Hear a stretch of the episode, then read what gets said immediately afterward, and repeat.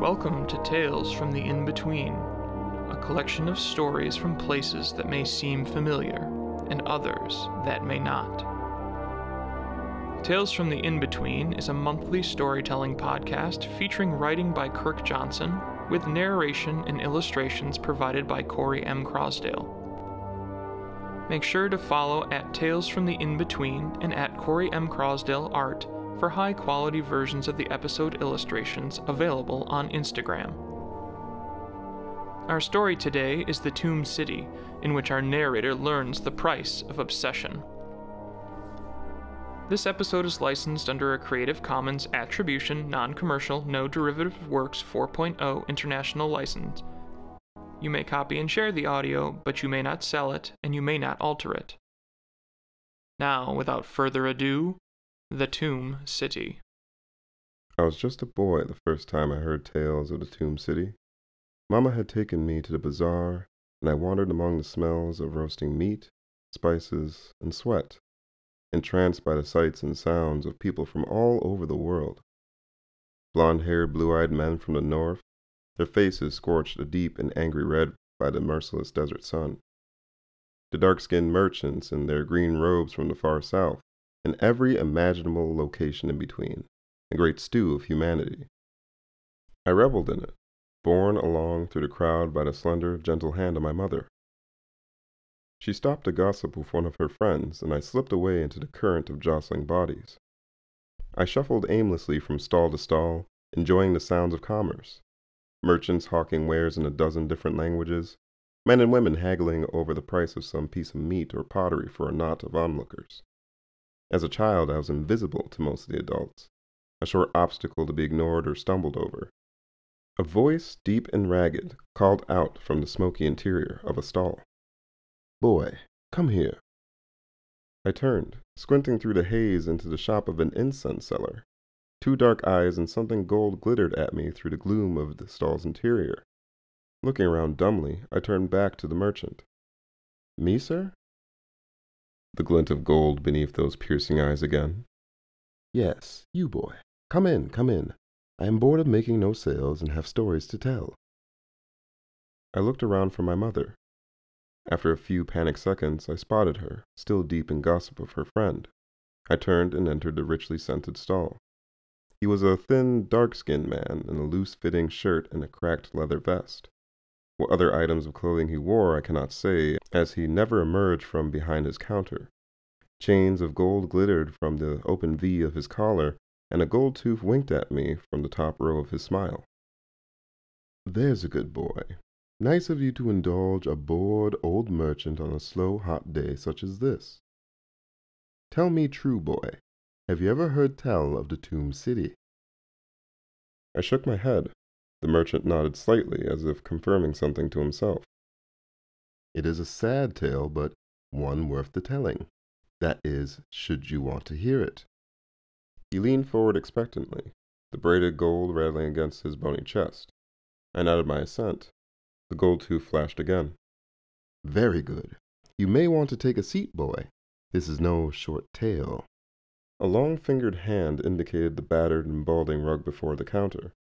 I took one last look over my shoulder at my mother, and then stepped forward, sitting cross legged on the rug. The man ignited another stick of his wares, the smoke tracing lazy, drunken lines in the air before his face, his words scented with tinges of clove and cinnamon. The Tomb City once had a name long ago, but that was lost to memory along with its location and its people. The city was ruled by a just and wise man, King Zamianodus, a man much beloved by his people. A marvel to behold, the city was a great center of trade and learning. As you can imagine, the ruler of such a place was beset with innumerable offers of marriage to daughters of powerful men, each seeking to improve his position in the world. But King Zamianodus refused them all, instead devoting himself to his people. Still, every day, they came, and every day King Zamianodus turned them away. She came one day to his court, her hair the last rays of the sunset as it clings desperately to the horizon. She had come to speak of the plight of her brother, He was presumed captured by bandits on a trading mission some months before.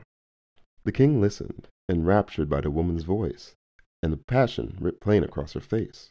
When she had finished, the king dispatched soldiers to find the woman's brother and invited her to join him at the evening meal as his guest. The woman was taken aback by the invitation, but acquiesced after a brief moment of hesitation. What began that evening in the audience chamber blossomed into a love affair that moved the pens of poets and the tongues of bards. The city flourished, drawing visitors from across the land to its bazaars and halls of learning. Then one day the king summoned the greatest of the city's artisans and builders. He looked ashen, dark circles beneath his once bright eyes. He commanded them to begin work on a tomb to be erected west of the city, a beautiful tribute to his great love. The artisans solemnly agreed, and construction began. A pall of mourning hung over the city, its people feeling the deep loss experienced by their beloved king. He began to withdraw from the public eye, holding fewer audiences. The king was not seen for days at a time. The day to day running of the city left to a small council of trusted advisers. Word began to spread among the people about lights glimpsed in the unfinished tomb late at night, some even going as far to say that they had seen the king himself wandering among the columns of the soaring monument. A year passed this way, and the rumors continued to spread, as rumors do. The great tomb was completed, but the king did not appear to inspect it.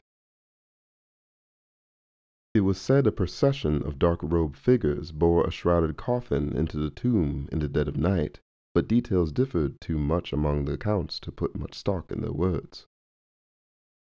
The Council of Advisers continued to run the city, but things were never the same.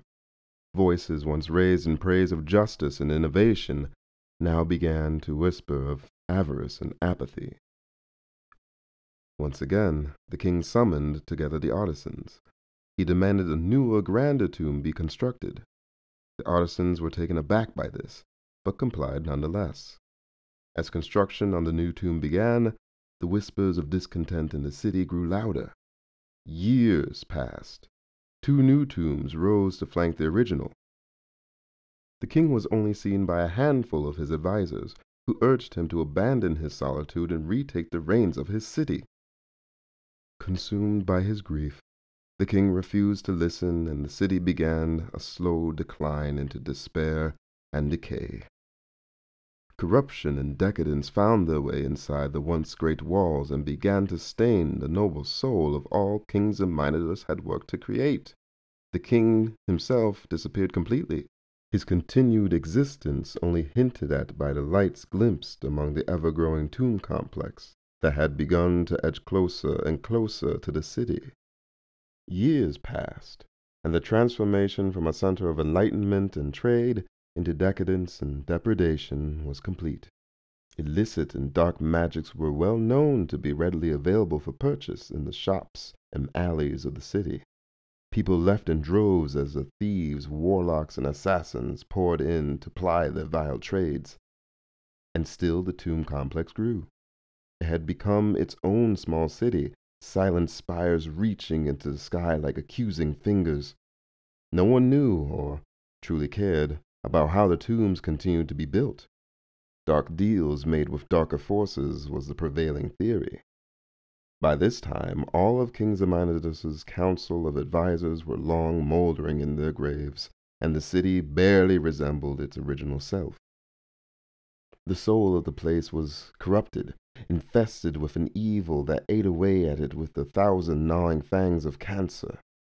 It began to consume itself, its streets a riot of abandonment and decay.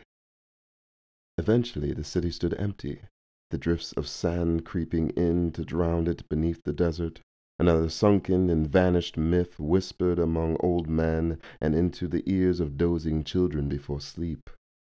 Even at the end, People still spoke of seeing lights in the tomb deep into the night. It was widely accepted King Zamianus haunted the tombs, and as the city entered its death throes, it was apparent that it would all become one great tomb, a testament to the merciless and engulfing grip of love and loss. It was lost, a perfect reflection of the man who once ruled. It took me a moment to realize that the story was at its end. The words haunted me, clinging to my mind like the cloying smoke in the air. Shouts from the bazaar brought me back to reality, and I rushed out of the stall as the sound of my mother's cries reached my ears. Mamma scolded me shamefully in front of a crowd of people who had been attracted by her panic shouts, and my father did more than scold me when he returned home. But none of that mattered. I dreamt of the city that night for the first time. I reined in my camel as we crested the gravelly rise. It grunted in the instinctively annoyed way of which only camels are capable. Shading my eyes against the sinking sun, I glimpsed the crumbling spires against a sky on fire. I made camp that night within a stone's throw of the walls, though not near enough to glimpse the tombs. Once or twice over the course of the night I swore I had seen a strange green light within some of the distant towers, though I managed to convince myself by morning that it was merely the excited fabrication of an exhausted mind drunk with the euphoria of discovery. I broke camp and led my obstinate travel companion beneath the once breathtaking arch of the main gate, the sightless eyes of statues staring down from near featureless faces. Tethering the camel to a collapsed column, I proceeded to make my way through the sand choked streets. I had my pack and enough supplies for three days if I was sparing with my water. Thrust through my belt was my father's dagger, though I feared no spirits or ghouls as I explored the mummified corpse of the city I had dreamt of for nearly thirty years. I wandered among the ruins, delving deep into the sunken courtyards and cellars not yet swallowed by the creeping sand. In one such place the sun's rays spilled through a skylight, revealing an intricate design cut into the smooth stone of the floor. I noticed some rust colored stains as I stepped over the intersecting arcs, but I didn't give them much thought. Determined to explore, I continued on. The light from the outer room barely penetrated into the two that adjoined it, so I was forced to light my lantern. Ancient crumbling rushes that may have once comprised the mat disintegrated beneath my boots as I crossed the floor, lantern held high. Deep stone shelves held an array of glass bottles, their contents long since reduced to dust. I spent some time carefully examining some of the books I had found there the pages crumbling at the slightest touch. Cryptic symbols written in a crabbed hand were found on the remains of every page, and I saw little chance of their secrets ever being deciphered, so I left them to molder on the shelves. Leaving the books and bottles behind, I noted that the light from the outer room had begun to shift. The design carved into the floor was now better illuminated. I could see symbols similar to those found in the books inscribed around the design's outer edge. The rushes on the floor had become more visible as well, and they revealed themselves to be thin bones whose origins I did not choose to guess at. Gingerly stepping over the bones and the seal, I made my way back into the streets, much less curious about the shadow shrouded staircase I had glimpsed at the back of the rearmost chamber. I had no fear of anything lurking among the buildings. It was instead the profound feeling of emptiness that precluded my explorations of the city. It was a physical feeling, a pervasive, weighty presence that worried at the edges of my mind, threatening to take up residence there. I toyed with a golden charm dangling from the leather cord around my neck, a gift from Mamma before she died. My nerves settled. I reminded myself of the real reason I had come the tombs, the great reaching monuments whose construction had caused the decline and eventual desolation of both the city and its ruler. I made camp that night in the great square outside the broken gates of the palace, my fire the only light and warmth for untold miles around. Something was tugging at my mind, something I had noticed repeatedly throughout the day but couldn't quite recall. That feeling of emptiness bore down on me from all sides, sweeping aside the feeling that had needled my subconscious all day on the mosquito wings. It made my sleep restless, and I rose sometime deep into the night to relieve myself. I had stopped about ten paces or so from the ring of firelight when I could have sworn I saw a ghostly green light moving in one of the high windows of the palace. When I looked again, it was gone. I was awake early the next morning and picked my way up the crumbling palace steps as the sun broke over the city walls. According to one of the handful of accounts I had managed to unearth about the city, the sole entrance of the tombs was found within the apartments of King Ximinidos. As I made my way through the palace, I glimpsed the splendor and majesty that had existed there before its ruler was consumed by grief. Intricate patterns worked into the stone floor, the mosaics and frescoes, whose faded and peeling colors merely hinted at the artistry put into their creation. Eager to reach the tombs before the sun reached its zenith, I continued on, trying to navigate the sweeping halls and broken stairwells towards where I believed the apartments of the king lay. As I moved deeper into the palace, I could feel something, some primal urge dragging me on. I knew, somehow, that I was headed in the right direction. The feeling began to grow from a faint whisper to a shout, and when I found myself standing before a set of intricately carved doors, untouched by the ravaging fingers of looters in decay, I knew I had found the chambers of the king. The ease with which the doors opened caused a twinge of alarm somewhere deep within my mind, but the thrill of discovery drowned it out. The king's apartment was a wreck, the hangings torn from the walls, the furniture smashed, left to rot in broken heaps throughout the chambers. The archways that connected the rooms were smooth as glass, as if some great thing had continually squeezed its bulk through them over the course of hundreds of years. There were wide swaths of the floor that matched the arches, and I followed one of these paths through the rooms until I found the yawning mouth of a hole in one of the walls. Approaching it, I could see a stone staircase spiraling down into the darkness. The steps were slippery, and I trod upon them with great care, knowing one false step could mean the loss of my lantern, or worse yet, a headlong plunge into darkness.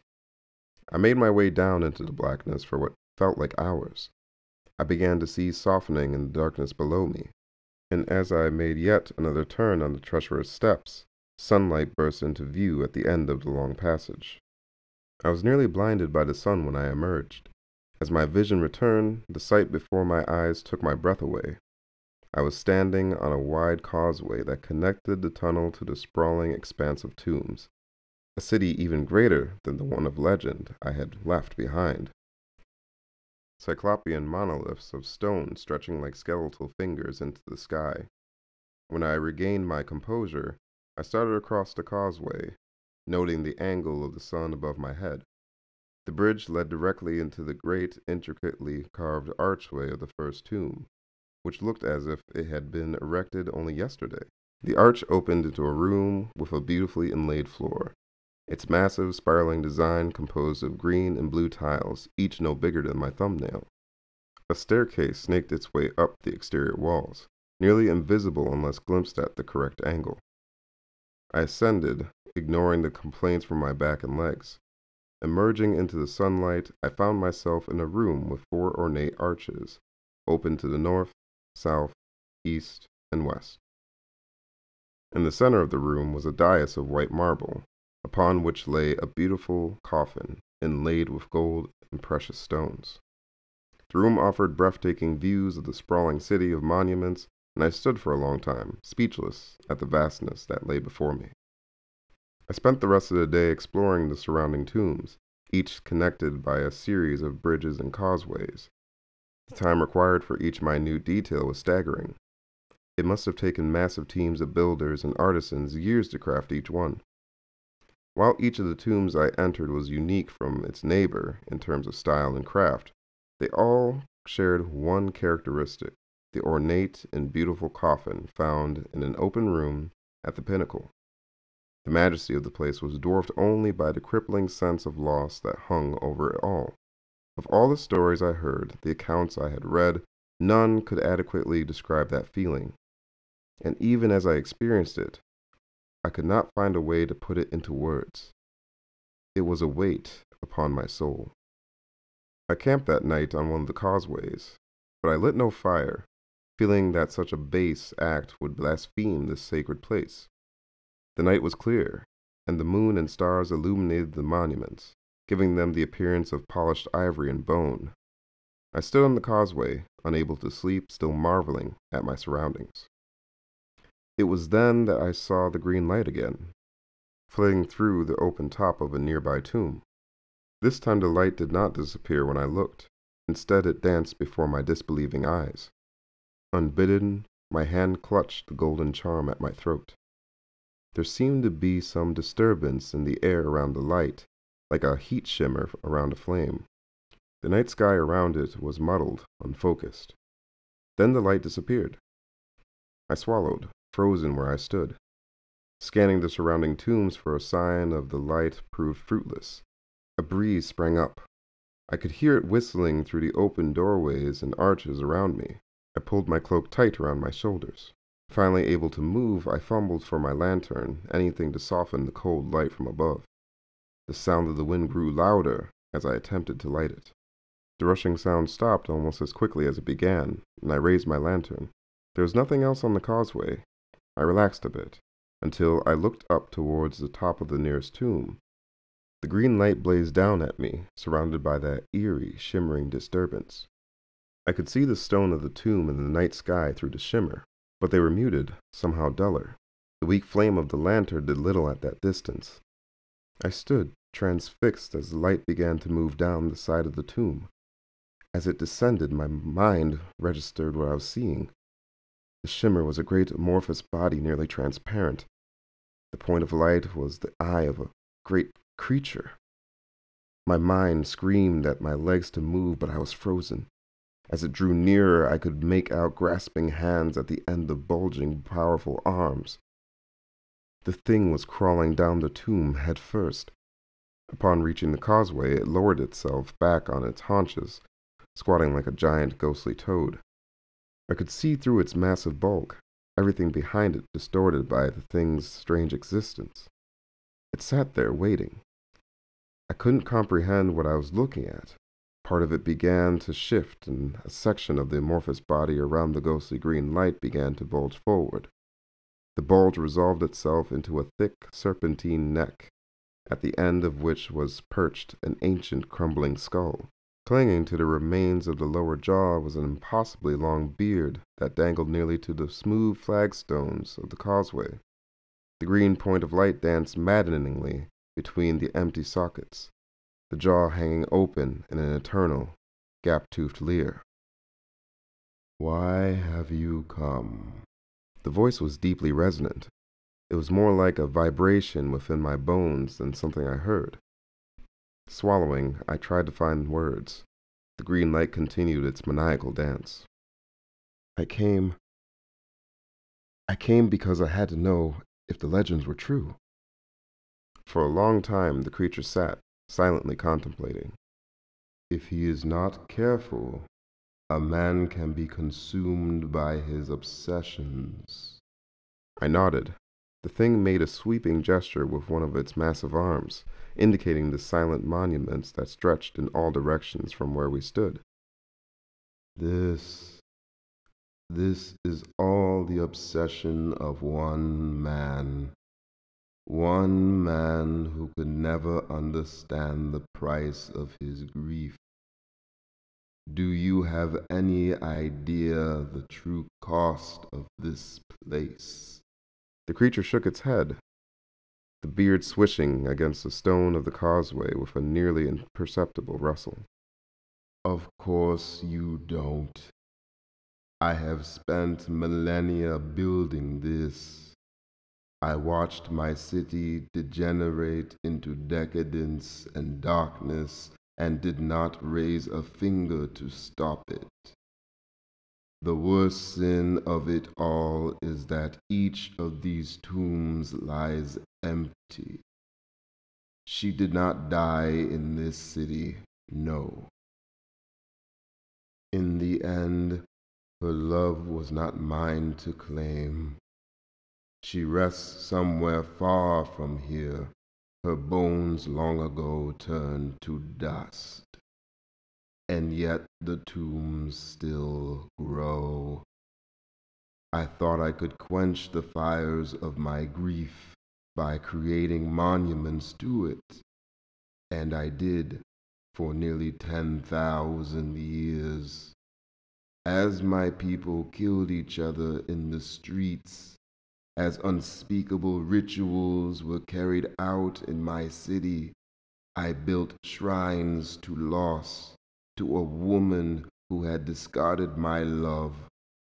It was only after the city stood empty for nearly 2,000 years that I began to understand the true cost of what I had done. I let my city die. I gave up my humanity long before I became the thing you see before you. But I keep building the tombs. I journey into the corpse of my city, and I take from it only to build here.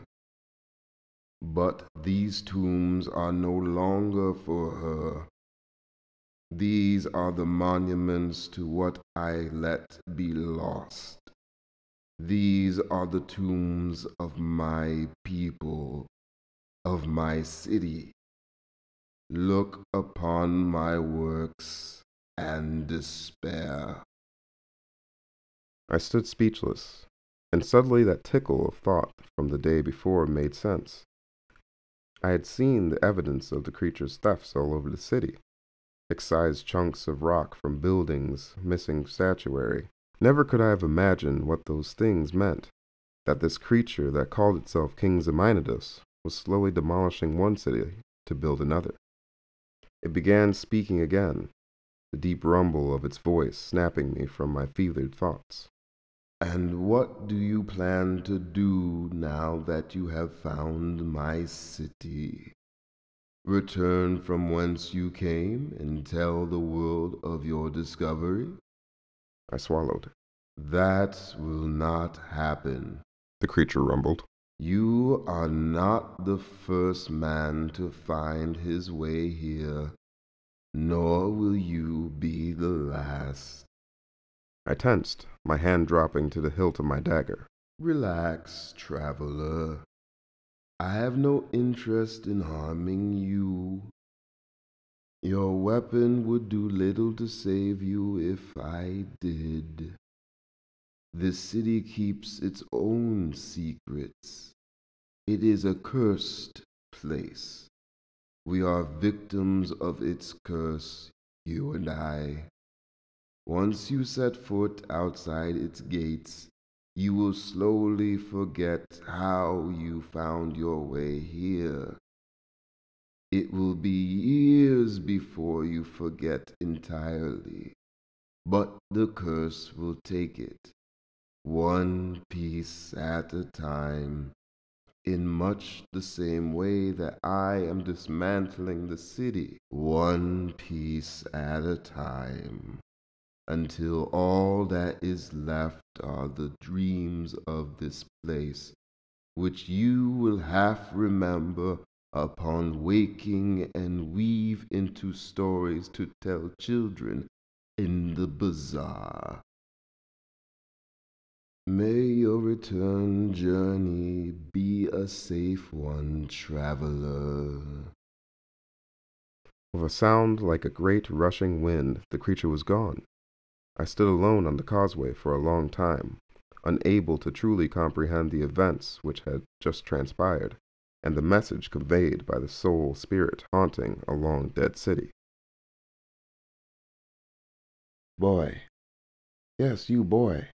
Come here for a moment. The child stopped outside the shadowy tent of the incense seller, unable to fully glimpse the man within the hazy interior. The incense seller leaned forward, and the afternoon sun danced along the curves of the golden charm dangling around the man's neck. Have you ever heard tell of the tomb city, lost to the memory of man among the sands of time?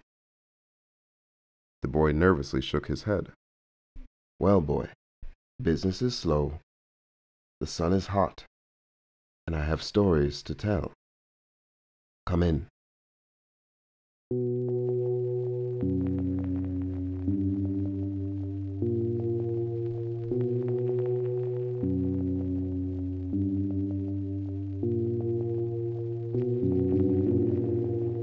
Thank you for listening to the first episode of Tales from the In Between. Please do not forget to rate, review, subscribe, and give us a follow on Instagram at Tales from the In Between. Questions, comments, want to buy a print of some of the episode art?